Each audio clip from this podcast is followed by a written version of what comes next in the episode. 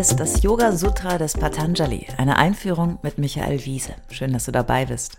Dieser Podcast ist ein Angebot von Yogaya in Leverkusen. Komm mal gucken, yogaya punkt de.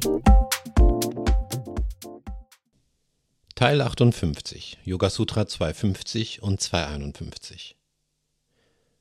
Wenn unsere Energie, unser Prana, einfach alle unsere Energiesysteme in der Balance sind, dann befinden wir uns in einem sehr schönen und ausgeglichenen Zustand.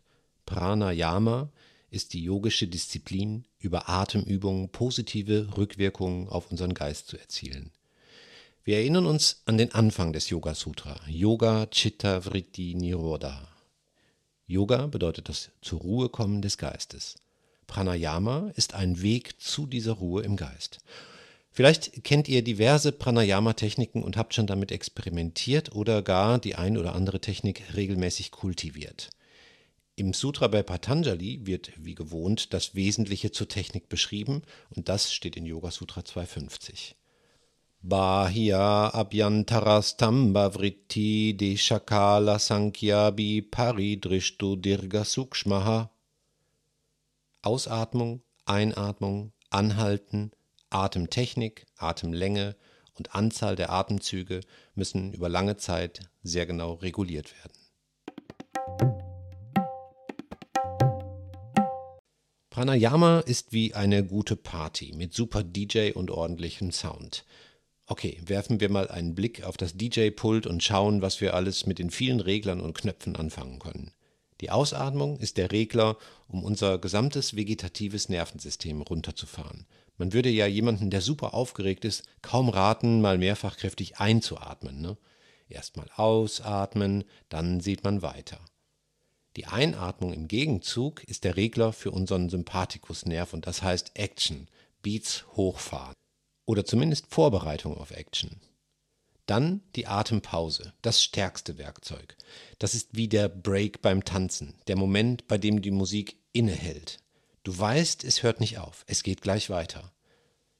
Die Atemtechnik hat besonderen Einfluss auf die Energie, die Vibes sozusagen. Also zum Beispiel, in welches Zentrum du atmest, den Bauch, den Brustkorb, die Flankenatmung oder alles zusammen. Die Atemlänge ist ein bisschen wie die Lautstärke. Atmest du verhalten und kurz oder gibst du Gas und drehst das Volume auf? Und wie lange läuft es? Wie ist der Rhythmus? Four on the floor. Es ist wichtig zu verstehen, dass kleinste Änderungen an unserem Mischpult große Wirkung entfalten können. Huch, ich glaube, ich muss mal wieder auf eine richtig gute Party.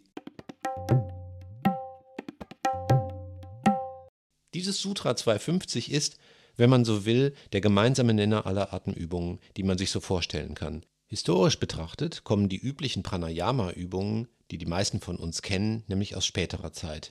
Viele von ihnen stehen in der Hatha Yoga Pradipika, einer praktischen Yoga-Philosophie-Schrift, die aber locker fünfhundert bis tausend Jahre nach dem Yoga Sutra entstanden ist. Wichtig ist mir zu betonen, dass auch die Atemübungen, wie alle Übungen des Yoga, kein Selbstzweck sind, kein La pour La. Das Üben, also Vairagya, ist immer nur der Weg zum Loslassen, zu Abhyasa. Wir manipulieren, lenken und steuern, um am Ende das Manipulieren, Lenken und Steuern zu überwinden. Deshalb heißt es auch in Yoga Sutra zweihunderteinundfünfzig, Bahya Abhyantara vishayakshe Piccha Turtaha. Die vierte Technik des Pranayama verwandelt schließlich das Anhalten des Atems nach Aus- oder Einatmung. Es ist nicht ganz klar, beziehungsweise es gibt verschiedene Interpretationen, was die vierte Technik bedeuten soll.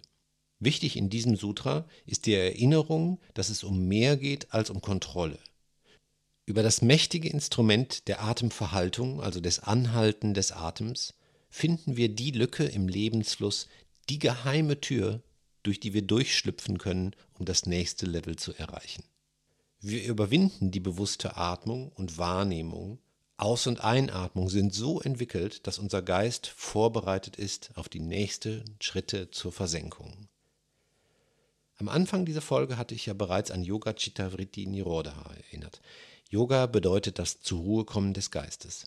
Deinen Geist zur Ruhe zu bringen, die Abstände der Geistbewegungen immer weiter zu vergrößern, findet in Pranayama seine physische Entsprechung. Indem wir die Atemverhaltung kultivieren, wird unsere gesamte Atmung verwandelt. Geistbewegungen und Atembewegungen kommen zur Ruhe und damit der Mensch in seiner ganzen Komplexität. Das ist Yoga.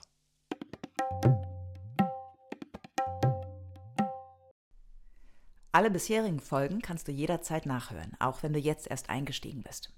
Hast du Fragen oder ein Feedback zu der Philosophie-Reihe, dann schreib uns gern oder kommentiere auf unserer Website. Dort findest du auch weitere Buchtipps und Empfehlungen.